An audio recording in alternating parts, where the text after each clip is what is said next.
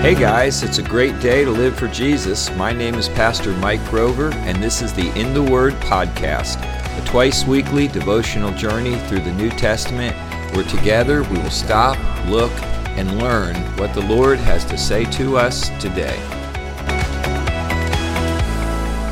Today we are in the Word in Matthew chapter number 9. And in this chapter, we see one of the first signs of organized opposition against Jesus Christ by the Jewish leaders. And we see this by looking in the parallel account in Luke chapter 5. One of the things I love about studying the Gospels is being able to compare the different accounts and how all the witnesses bring their information together to give us a fuller picture. It's kind of like being in a courtroom and hearing witness after witness testify of the same event and, and putting it all together. In Luke chapter 5, in verse 17 of this account, it says, When they were come out of every town of Galilee and Judea and Jerusalem, and the power of the Lord was present there to heal them. So, in that Luke's account, when the Jewish leaders come to see Jesus here, it says they came from all over Israel. They came out of Galilee, they came out of Judea, they came also from the city of Jerusalem itself. And when you begin reading in this chapter, in verse 1, it says, He entered into a ship and passed over and came into his own city. And that would be Capernaum, where his ministry was headquartered out of. And behold, they brought to him a man sick of the palsy, a paralyzed man lying on a bed. And Jesus, seeing their faith, said to the paralyzed man, Son, be of good cheer, your sins are forgiven you. And behold, certain of the scribes said within themselves, This man blasphemes. And Jesus, knowing their thoughts, said, Why do you think evil in your hearts? Whether is easier to say, Your sins are forgiven you, or to say, Arise and walk. But that you may know that the Son of Man has power on earth to forgive sins. Then he said to the sick of the palsy, Arise, take up your bed, and go to your house. And he arose and departed to his house. But when the multitude saw it, they marveled and glorified God which had given such power unto men. So we see the story here. They crossed back over the Sea of Galilee to that northern coast of Capernaum. And this is the same account if you read it over in Mark chapter number two, where it talks about Jesus being in a house and the crowds of people were so great around the house uh, that you couldn't even get through the door. And there was this paralyzed man that was carried on a bed or a stretcher by four other men. And because they couldn't get through the crowd through the door, they actually carried him up onto the roof and ripped open the roof and lowered him before Jesus. So that's Mark's account. And it gives quite a bit more information than Matthew does here. And they lay this man on the stretcher and they lower him down in front of Jesus Christ. And Jesus says to him, Son, your sins are forgiven you. Now, what a stir because for the first time, you see these religious leaders that have heard so much about Jesus really gathering around to see what's going on and really to oppose him. And Jesus just calls them out immediately by stating that he has the power to forgive sins. And their response was, wow, this is blasphemy.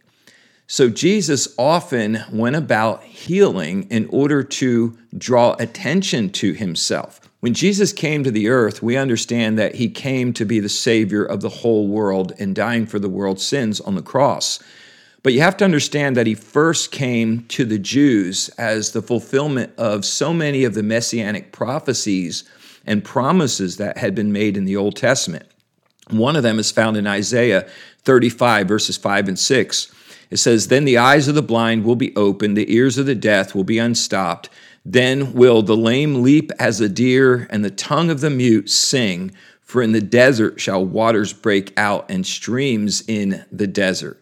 And so, what you have here is this fulfilling of these prophecies that said one of the ways you're going to know when the true Messiah comes is the power that he has to heal. And it's going to be at a time when Israel is really in a desert place, and it's going to be like waters coming up out of the desert. Indeed, Israel was in a dry place. They hadn't really had open revelation from God in 400 years. And here comes this man on the scene claiming to be the Son of God and actually verifying it by the very signs that Isaiah and other prophets had said would come. And so the healing ministry of Jesus had a very specific purpose. His healings were signs. We're told in 1 Corinthians 1:22 that the Jews require a sign. And even if you go back to the story of Moses when God was sending him into Egypt to free his people, Moses said, "What sign will you give to me that I can show to the people so that they will believe?" So the Jews were always enamored with signs. You know, I hear people say sometimes today, "Why don't we have the intensity and the volume and the concentration of healings going on today?" like they did in the New Testament. And the range is everything from, well, that proves the Bible's not really true, it's just fictitious, to others that say, well, we don't have the same faith that they had then. Well, the reality is this when Jesus came the first time, there was no real great presence of faith among the people. And so the miraculous concentration of miracles and healings that Jesus performed really wasn't because of the condition of the people and it wasn't because the Bible's not true. It's because there was a very specific purpose in that time and then that moment that was associated with physical healing. It was a sign that Jesus truly was the Messiah, that he truly was the Son of God to these Jewish people. We still see healing today. God is a healer. God can heal. God is miraculous. All these things can take place. We just don't see them with the same intentionality and concentration as we did then because they served a very specific biblical purpose. What Jesus was doing when he came to this earth the first time is he was revealing himself as the Messiah. And we see several times in this chapter where it says the Pharisees saw, or the scribes saw, or the people marveled. Or in verse 26, his fame went throughout all of the land. Or in verse 31, where it says they spread his fame in all the country. So, the obvious outcome of these miraculous interventions of Christ to mankind's suffering was a sign that would show people that God's Messiah had truly come. He was revealing himself. And when they said, Who can forgive sins but God? they were absolutely correct. There wasn't anything wrong in that thought. The wrong is in their rejection of Jesus. Calvin said it this way They proudly and wickedly rejected God, who was openly manifest to them. So, in this short statement of Jesus, your sins are forgiven you, he was really calling out the religious leaders. It's like an old Western where you see the good guys show up out on Main Street and they call out the bad guys for kind of a final showdown, kind of gunfight at the OK Corral kind of thing. And here's Jesus going to the heart of their animosity against him. And he says, Your sins are forgiven you. He's not beating around the bush. He goes directly to a statement that could only be made by God Himself. He wanted their attention and he got it.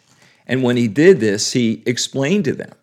He said, um, I want you to know in verse 6 that you may know who I am, that you may know I have power. I did this. And then he asks a question. He says, is, it easier to say your sins are forgiven, or is it easier to say, rise, take up your bed, and walk? Well, obviously, it's easier to say your sins are forgiven because I can say that and there's really no proof it's taken place. But if I say to you, arise up and walk, and you don't, well, then that would prove that uh, I'm not legit. So he starts with the unprovable and then he confirms it by the provable. And he ties these two things together so that he can give undeniable evidence to these religious leaders that he is who he said he is. If he can heal him, if he can raise him up, then that is verification of his former statement that he could forgive sins. You see, his power to forgive sins was attached to his power to heal. It made it undeniable, it made it visible. And what was the result in verse number eight? Basically, the multitudes were amazed. So, mission accomplished. The Messiah shows his signs. The people are convinced of it and he uses it as a rebuke to the false religious leaders of that day. So Jesus is God. He has the power to forgive. He has the power to heal. But then there's the other miracle of this story that we don't want to overlook, and that's that he has the power to know. Because when they said this is blasphemy, the Bible says they said this among themselves. This was kind of a private conversation. But it says in verse 4 that Jesus knew their thoughts. And so what they were talking about within themselves, he knew.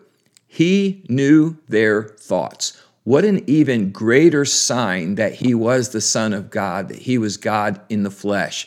You know, the Bible talks in many places how God searches the hearts and the minds, and he knows all the thoughts of mankind. And here's that attribute, that omniscience of God, once again being applied to Jesus Christ. He knew their thoughts. But wait, he knows my thoughts, he knows your thoughts.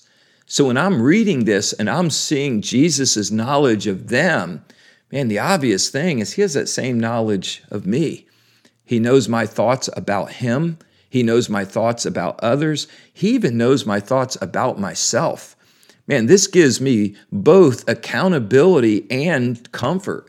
Accountability that, hey, God knows what's going on in my life, God sees, but there's comfort in God knows what's going on in my life God sees.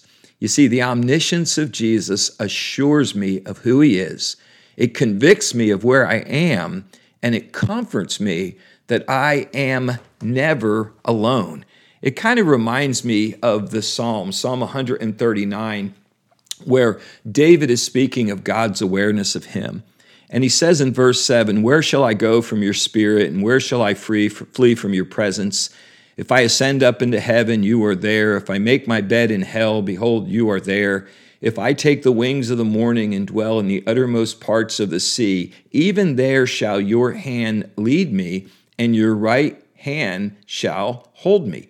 If I say, Surely the darkness will cover me, even the night shall be light about you. He understood that no matter where he went, no matter how distant he may feel or be from God, that God was aware of him. God knew where he was. God knew his thoughts. God knew everything about him. And God knows the same about us. There's no problem in our life that separates us from God's knowing. And there's no sin in our life that we can hide and separates us from God's knowing. So great accountability and comfort in this. So, what would be the word for the day to us? It'd be this be known. Know that you are known. Your thoughts, your presence, your troubles are all known today. God is aware. Thank you for listening today to In the Word. Join us every Tuesday and Friday for new episodes as we continue our devotional journey together through the New Testament.